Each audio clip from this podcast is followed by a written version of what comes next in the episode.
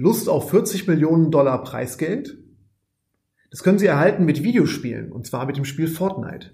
Deswegen jetzt gut aufgepasst, weil wir im Podcast Wirtschaftshoch 2 heute über das Spiel Fortnite, eines der großen Phänomene im Videospielbereich, uns unterhalten werden.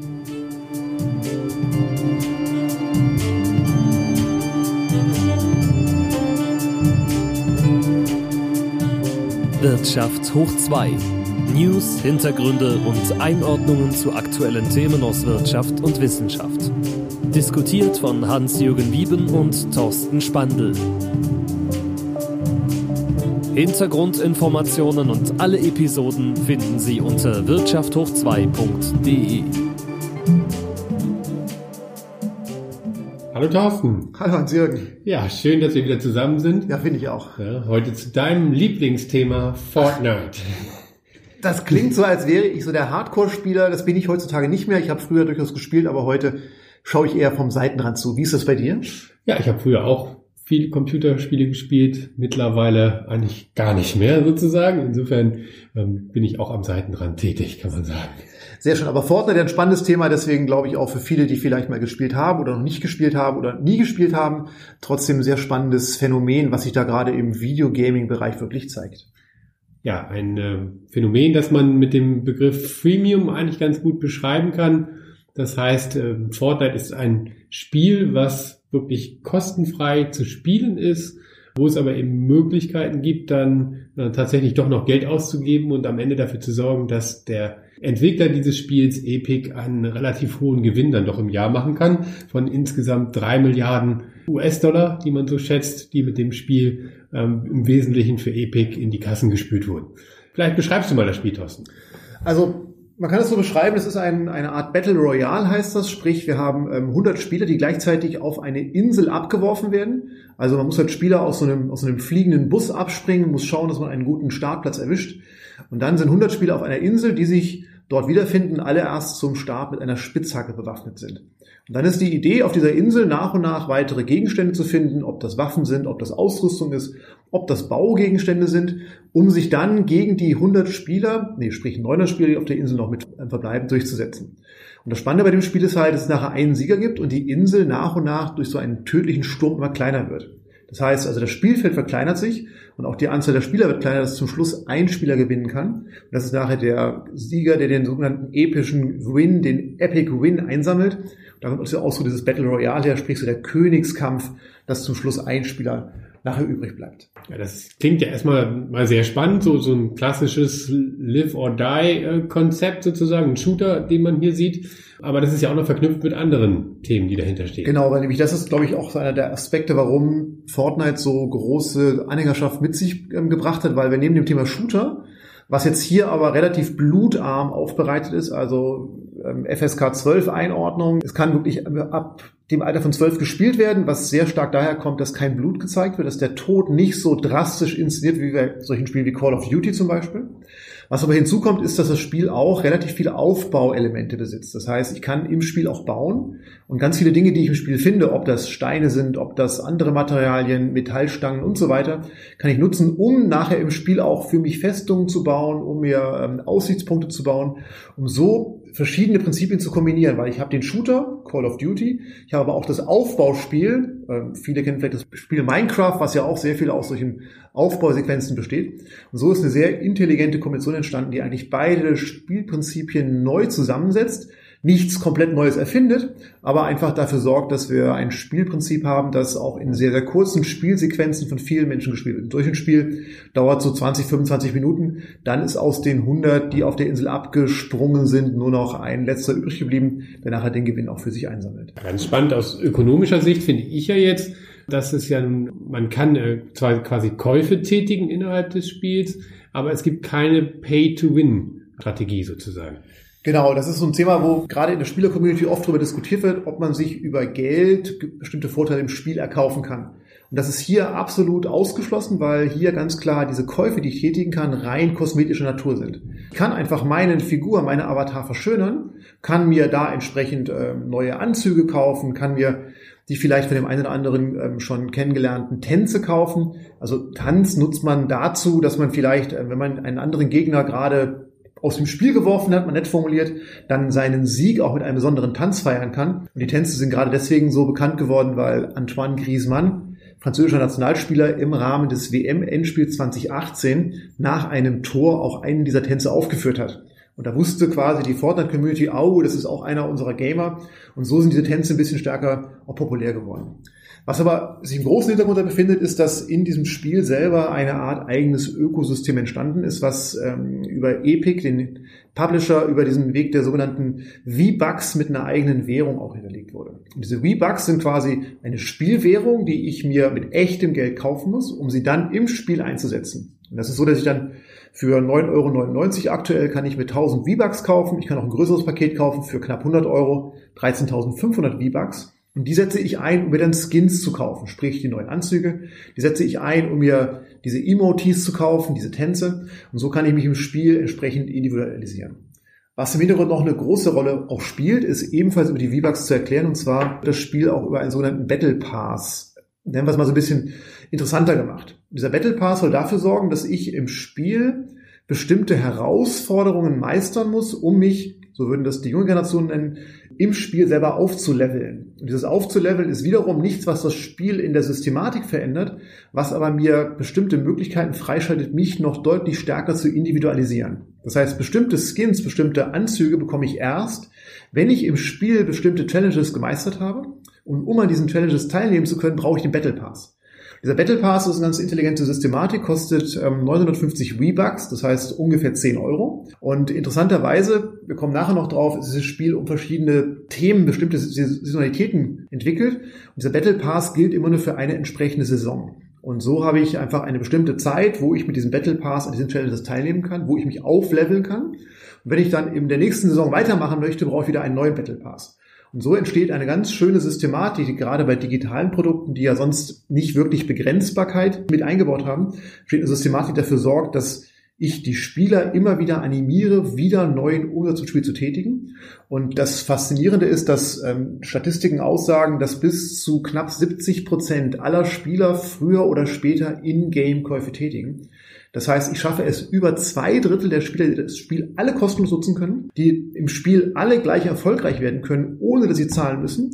Über zwei Drittel der Spieler sind bereit, Geld zu investieren in ein eigentlich kostenloses Spiel. Eine wirklich unglaublich intelligente Systematik, die Epic da aufgebaut hat. Was ich jetzt das Faszinierende daran finde, also neben dieser Zahl 70 Prozent, ist ja dann die Anzahl, die schiere Anzahl der Accounts, die es gibt für das Spiel, wo wir also jetzt im November 2018 eine Zahl gefunden haben, 200 Millionen Accounts weltweit und damit im Grunde das größte Medium der Welt, was also hinter Fortnite steht.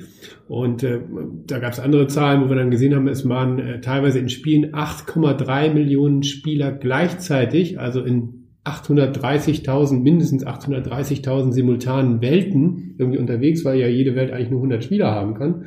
Also das sind schon enorme Zahlen und dadurch erklärt sich natürlich auch das wirtschaftliche Potenzial, was dahinter steht, mit äh, Umsatzzahlen, die man mal äh, gefunden haben hier, wo Mai 2018 in einem Monat 318 Millionen US-Dollar mit diesem Spiel also umgesetzt wurden letztlich. Das heißt, das sind schon phänomenale wirtschaftliche Zahlen dann auch, die dahinter stehen und die dann eben auch dazu führen, dass große Unternehmen wie Tencent sich jetzt hier äh, daran beteiligen an, an äh, Epic äh, beziehungsweise an der Muttergesellschaft von Epic und die also dazu führen, dass Bewertungen entstehen von 15 äh, Milliarden US-Dollar für diese Unternehmensgruppe mittlerweile, die in großen Teilen unter anderem eben auch auf diesem Fortnite-Erfolg beruhen. Dann lass doch jetzt mal schauen, was können wir eigentlich für eine Theorie drauflegen, Thorsten? Wirtschaft hoch 2. Das Thema im Theoriecheck. Ja, vielen Dank, Hans-Jürgen. Eigentlich wollte ich dich ja überzeugen, dass ich als Theoriecheck diesmal die wichtigsten Spieltipps zu Fortnite transportiere, aber wir haben uns darauf geeinigt, vielleicht machen wir das nachher nochmal, aber jetzt geht es eher mal um ernsthafte Theorie. Und ich würde ganz gerne einen Aspekt herausgreifen, der bei Fortnite heute auch gesehen wird, und zwar der Begriff des sogenannten Netzwerkeffektes. Und der Netzwerkeffekt ist so eine Grundüberlegung dafür, dass eigentlich über die Anzahl von Teilnehmern in einem Netzwerk der Nutzen eines, einer Netzwerkstruktur steigt.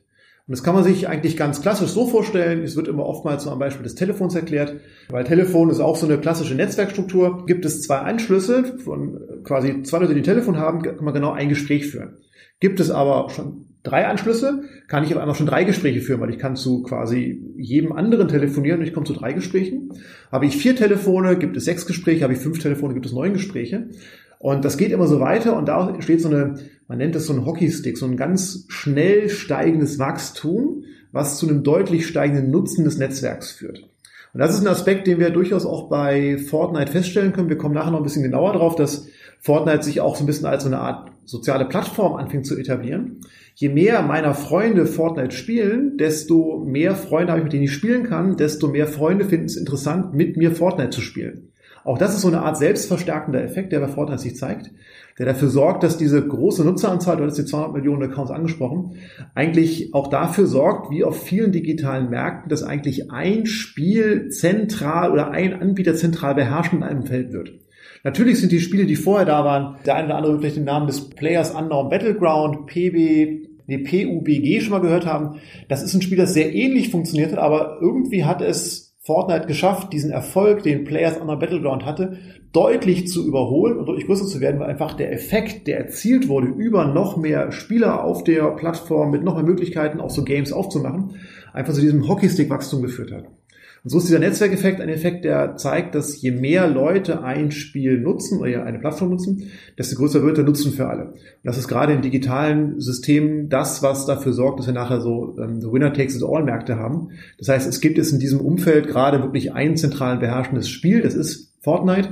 Und das hat dafür gesorgt, dass alle anderen Spiele entsprechend auch deutlich nachgelassen haben. Wenn man über den Effekt spricht, dann ist es so, dass man durchaus ein paar Aspekte berücksichtigen muss, die den Effekt entweder verstärken können, die aber auch so ein paar negative Aspekte mit sich bringen. Ich möchte kurz ein paar Aspekte rausgreifen. Und zwar ist es so, dass ähm, man spricht bei Netzwerkeffekten immer davon, dass wir eine gewisse, man nennt das Pfadabhängigkeit haben. Und Pfadabhängigkeit heißt, dass ähm, das Netzwerk sich immer so darstellt, wie das Netzwerk sich entwickelt hat. Das klingt jetzt sehr banal, ist ja klar, weil die Strukturen entwickeln sich nur einfach mal so, wie sie einfach sind. Heißt aber automatisch auch, dass diese Entwicklung der Struktur eigentlich auch ein, eine gewisse Begrenzung von Weiterentwicklung mit sich bringen. Weil das, was jetzt in unserem Beispiel Epic als Strukturen vorgibt, wird einfach dafür sorgen, dass sich dieses Netzwerk des Fortnite-Spiels entsprechend weiterentwickelt.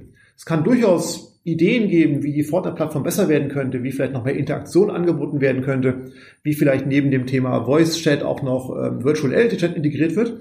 Wenn das Epic nicht integriert, ist das Netzwerk einfach in seinen Pfad gebunden, weil einfach dieser eine große Anbieter dann auch die Weiterentwicklung dort einmal definiert. Netzwerkeffekte bringen ebenfalls sogenannte Login-Effekte mit. Und Login-Effekte ist jetzt auf Seiten von Epic gesehen was sehr Positives, weil je länger ich in einem Netzwerk partizipiere, desto eher bin ich in dem Netzwerk auch gefangen.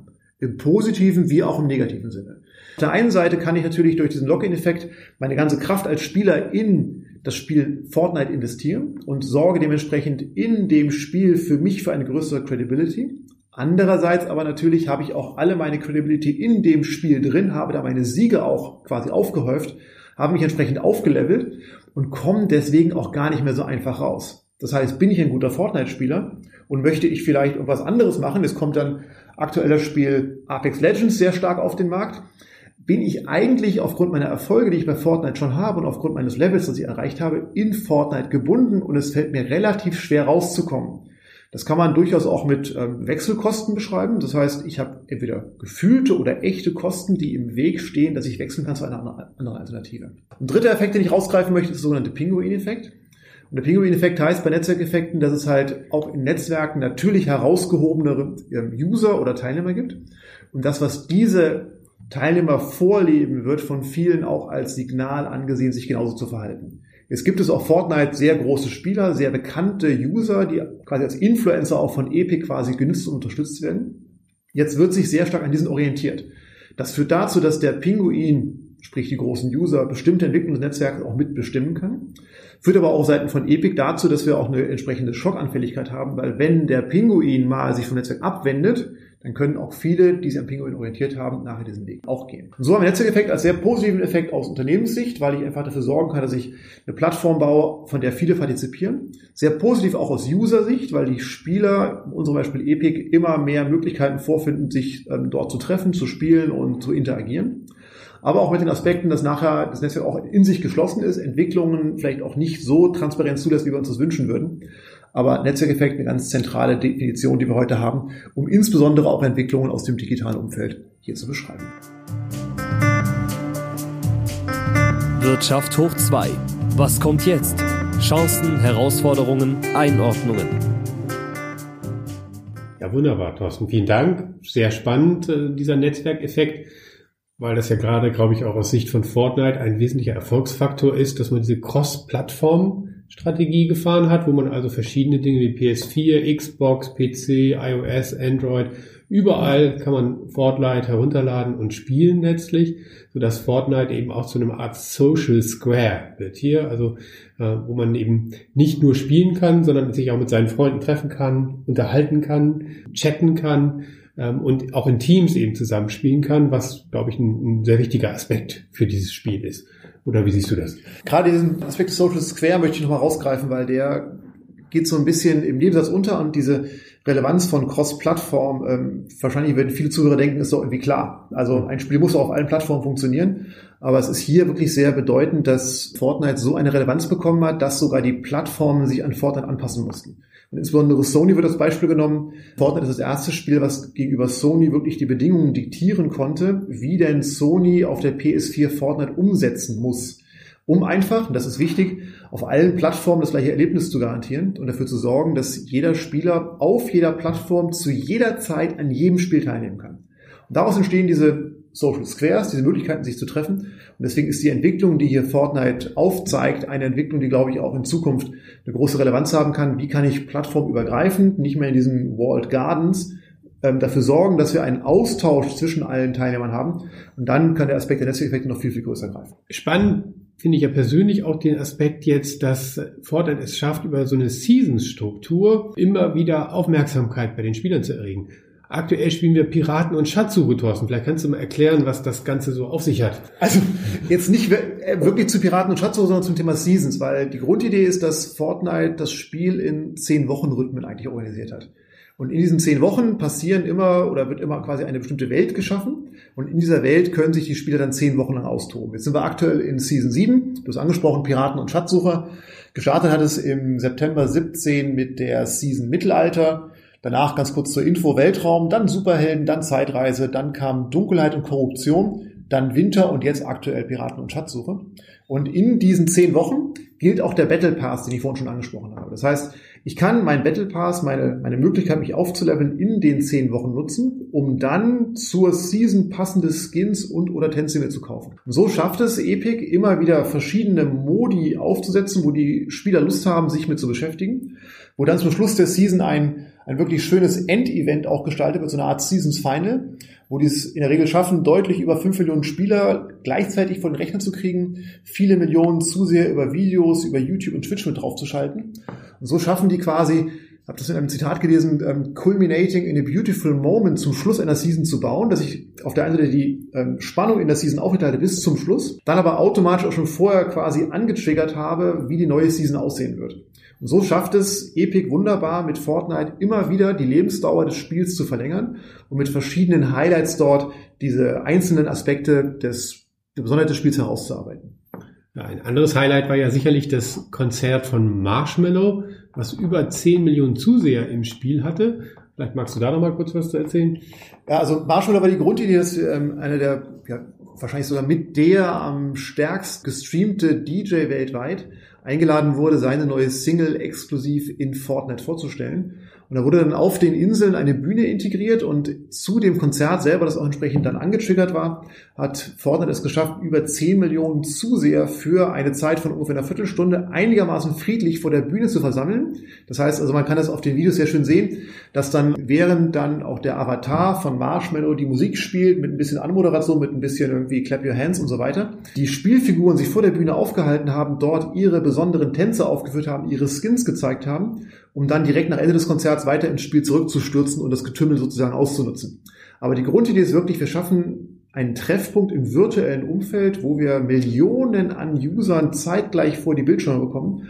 Und da ist dieses Beispiel Marshmallow sehr, sehr exemplarisch, wie es zum ersten Mal in ganz, ganz großen Stil funktioniert hat. Letztlich geht es bei diesem Thema dann ja immer um den Lebenszyklus des Spiels aus meiner Sicht. Man will den Lebenszyklus dieses Events, dieses Spiels irgendwie verlängern. Weil ansonsten droht ja die Gefahr, wie man das bei Filmen oder ähnlichen Dingen kennt, da ist es am Anfang ganz aktuell und man hat viele, viele Nutzer und dann plötzlich flacht es sehr stark ab und keinen interessiert es eigentlich mehr. Pokémon Go oder ähnliche Dinge sind mein persönliches Beispiel immer dafür, wo dann Horden von Menschen durch die Straßen laufen und äh, virtuellen Dingen folgen und irgendwann sieht man plötzlich gar keinen mehr, der da irgendwie daran noch interessiert ist. Also insofern ist das, glaube ich, ein sehr, sehr, sehr wichtiger Aspekt auch für solche Spiele, den Lebenszyklus immer wieder aufrechtzuerhalten.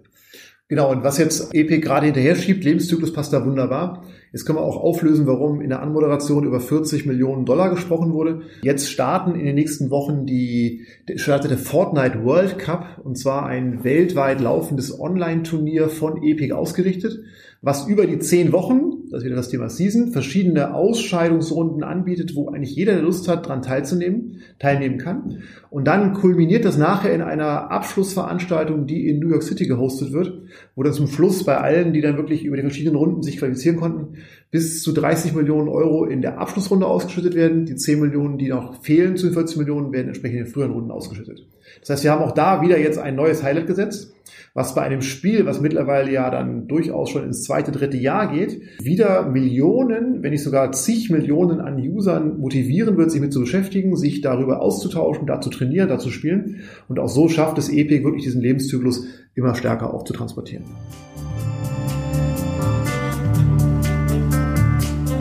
Wirtschaft hoch 2. Die Bewertung von Hans-Jürgen Wieben und Thorsten Spandl.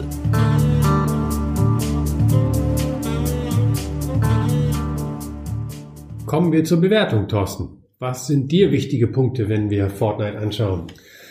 Ich finde es eine extrem spannende Struktur, dass ein Spiel, das bisher äh, oder dass die Spielebranche, die bisher eigentlich davon gelebt hat, dass wir Spiele verkauft haben, jetzt auf einmal scheinbar noch mehr Geld verdient, indem wir Spiele nicht mehr verkaufen, sondern kostenlos anbieten und andere Wege finden, Spiele zu monetarisieren. Und früher mussten wir Datenträger kaufen. Ich meine, das wirst du auch noch gemacht haben, dass wir irgendwie kann ich laut sagen, vielleicht Kassetten gekauft haben oder irgendwie ähm, die ersten ähm, Disketten gekauft haben. Alles Produkte, die vielleicht die ein oder anderen Zuhörer noch kennen werden, aber vermutlich nicht mehr alle. Das hat sich verändert zu den Downloads. Aber auch da sind wir jetzt schon durch, weil eigentlich Spiele in vielen Fällen online gespielt werden und auch in vielen Fällen wirklich gratis. Und ich weiß nicht, wenn du in den Play Store guckst, in den App Store guckst bei iTunes, also kostenpflichtige Spiele sind mittlerweile die Ausnahme geworden. Und Fortnite ist natürlich das Paradebeispiel ein kostenloses Spiel, was Millionen an User, 200 Millionen Accounts, wie angesprochen, ähm, schafft zu begeistern, wird gespielt für kostenfrei, schafft es trotzdem, du hast diese beeindruckende Zahl von über 315 äh, Millionen US-Dollar im Monat an Umsätzen zu erzielen. Deswegen sind da ganz neue Strukturen, die entstehen und es etabliert sich gerade so eine, eine Kategorie, die nennt sich Service Games, sprich, dass ich einfach über Serviceleistungen, die im Spiel funktionieren, darüber monetarisiere. Wir hatten das Thema, ähm, könnte Play to Win sein, macht Fortnite nicht, hier ist es entsprechend kosmetischer Natur, aber wie kann ich Serviceleistungen nutzen, um einfach Spielerlebnisse aufzuwerten? Da sehen wir eine sehr schöne Veränderung, die Epic da angestoßen. Ja, der, der andere Aspekt, den ich sehr interessant finde, ist, dass sich ja letztlich auch die, ähm, die Grenzen so ein bisschen auf, auflösen zwischen äh, multimedialen Welten, also zwischen Film und äh, Computerspielen und anderen Medien wie äh, Netflix und ähnlichen Dingen, wo wir jetzt also dazu kommen, dass immer mehr äh, solche Computercharaktere A vielleicht auch in Filmen zu sehen sind und umgekehrt Aspekte aus Filmen in den Computerspielen aufgegriffen werden, so wie das jetzt gerade mit dem Thanos-Skin hier der Fall war, wo also ähm, äh, in Kooperation mit Marvel zu dem Avenger-Film, der ja sehr erfolgreich war, auch innerhalb von Fortnite solch ein entsprechendes Skin angeboten wurde, wo man dann hier also wieder gemeinsam Umsätze generiert. Und das ist, glaube ich, eine Entwicklung, die werden wir noch sehr, sehr viel stärker sehen, dass vielleicht äh, es weggeht vom klassischen Film oder vom klassischen Videoproduzenten hin zu, ähm, zu einer Mischung aus Game und allen möglichen anderen Aspekten, die dann drumherum eine Rolle spielen und wo man verschiedenste Produkte hat, die äh, letztlich dann aus vielleicht einem Computerspiel heraus mal entstehen. Ich möchte noch einen Punkt aufgreifen, den wir noch gar nicht so herausgearbeitet hatten, weil der, wenn man sich näher mit dem Thema Epic und Fortnite beschäftigt, stärker in den Vordergrund rückt. Und zwar ist das Thema der Verkaufsstrukturen, weil nämlich da Epic mittlerweile durch diese 200 Millionen Accounts, die sie haben, angefangen haben, ähm, selber auch Verkaufsstrukturen aufzusetzen, um, und das ist so ein Thema, das so ein bisschen jetzt um sich die Strukturen des Marktes nachher dreht, um einfach die Verkaufsstrukturen des Marktes aufzubrechen. Weil Hintergrund dazu ist, dass eigentlich bisher irgendwie branchenüblich es gewesen ist, dass die Shop-Strukturen, die im digitalen Umfeld präsent sind, in der Regel eine Commission, sprich eine Provision von 30 Prozent bekommen. Ob man den Android äh, Play Store nimmt, ob man den Apple iTunes Store nimmt, ob man im PC-Umfeld den Valve Store, also die Valve Unternehmensgruppe mit dem Steam Store nimmt. Jeder dieser Anbieter verlangt von den Unternehmen, die auf den Plattformen verkaufen, in der Regel eine Provision von 30 Prozent. Und da hat sich Epic und da kommen wir auch ein bisschen zum Gründer Tim Sweeney, der da sehr visionär auch unterwegs ist, eigentlich sehr stark gegen aufgestellt, weil sie gesagt haben, also 30 Prozent ist ja fast schon eine, eine halsabschneiderische Provision, die verlangt wird, die gerade auch den Entwicklern das notwendige Geld entzieht, damit sie die immer teureren Entwicklungen umsetzen kann. Ich glaube, wir hatten irgendwie bei der Recherche gesehen, das teuerste Spiel hat ähm, Investitionskosten von rund einer halben Milliarde US-Dollar gekostet, Spiel Destiny. Hat dann die zwar wieder reingespielt, aber trotzdem erstmal investieren muss man das auch erstmal das Geld. Und so fängt Epic momentan an, stark die, Verka stark die Verkaufsstrukturen anzugehen, weil sie auf der einen Seite über ihre vielen Accounts einfach eine Chance haben, einen eigenen Store aufzusetzen, über den sie PC-Spiele anbieten. Der sogenannte Epic Store findet man gerade auch online, dass die ähm, gerade am Umstellen sind und Zentral möchte Mr. Sweeney den Epic Store so aufsetzen, dass einfach die Verkaufsprovision sich von 30 auf 12 reduziert. Einfach um auch den Entwicklern, um den Developern dort mehr finanzielle Freiheit zu geben. Und so finden wir dort jetzt schon auch die ersten Reaktionen, die dann auch von Steam zu sehen sind, dass Steam anfängt, die entsprechenden Provisionen je nach Spielkategorien, je nach Umsatzgröße zu reduzieren auf 20, 25 Prozent. Und was ich auch sehr spannend finde, ist, dass Epic angefangen hat, auch den Android Store zu umgehen, weil sie einfach gesagt haben, dass 30 Prozent, die auch Google verlangt, für Downloads, für In-App-Käufe ebenfalls genauso unverschämt sind, wie das bei Steam der Fall ist. Und deswegen hat Epic angefangen, Wege zu finden, wie man auf der einen Seite ähm, den Google Store umgeht, indem man eigene Download-Möglichkeiten anbietet. Aber Epic fängt auch an, Partnerschaften aufzubauen mit zum Beispiel Samsung und Huawei, wo ja auch jeweils eigene App-Stores auf den Smartphones präinstalliert sind und auch über diese mit deutlich günstigeren Konditionen die Produkte wie zum Beispiel Fortnite anzubieten sind, um sie runterladen zu können. Das heißt also auch da versucht Tim Sweeney Veränderungen umzusetzen, weil er doch sehr, sehr visionär auch in dieser Richtung wirklich unterwegs ist. Ja, Thorsten, vielen Dank. Super spannende Diskussion, finde ich, um so ein Computerspiel. Und jetzt zum Schluss Hand aufs Herz, dein echter Theoriecheck. Was wolltest du eigentlich sagen? Erzähl's uns. Darf ich wirklich? Dankeschön. Also ganz kurz die wichtigsten Spieltipps. Ähm, wer sich jetzt wirklich denkt, mein Gott, ich müsste mal Fortnite spielen, das müssen Sie machen, damit Sie nicht gleich nach den ersten drei Minuten das Spiel von außen ansehen können. Also wichtiger Punkt ist erstens einen richtigen Startpunkt wählen. Am besten nicht dort abspringen, wo alle anderen abspringen, weil Sie können sich vorstellen, wenn viele auf einmal auf der Erde landen, ist sofort natürlich großes Gemetzel. Deswegen lieber eine etwas ruhigere Ecke suchen, um sich ein bisschen zu orientieren. Dann wichtiger Punkt, das werden viele Spieler auch kennen, ähm, Sie können bis zu fünf Inventargegenstände tragen. Welche Waffen das sind, muss man entscheiden. Aber legen Sie sich eine Systematik fest, damit Sie wissen, dass vielleicht auf ähm, Inventarplatz eins Sie immer eine bestimmte Waffenkategorie finden, damit Sie auch schnell im Spiel reagieren können, weil das neigt durchaus dazu, etwas hektisch zu werden. Dann noch so ein Tipp, leise sein und Kopfhörer benutzen, weil es leider kein Radar gibt für Feinde. Deswegen muss ich sehr stark auf meine Sinne achten, soweit es im Spiel entsprechend möglich ist.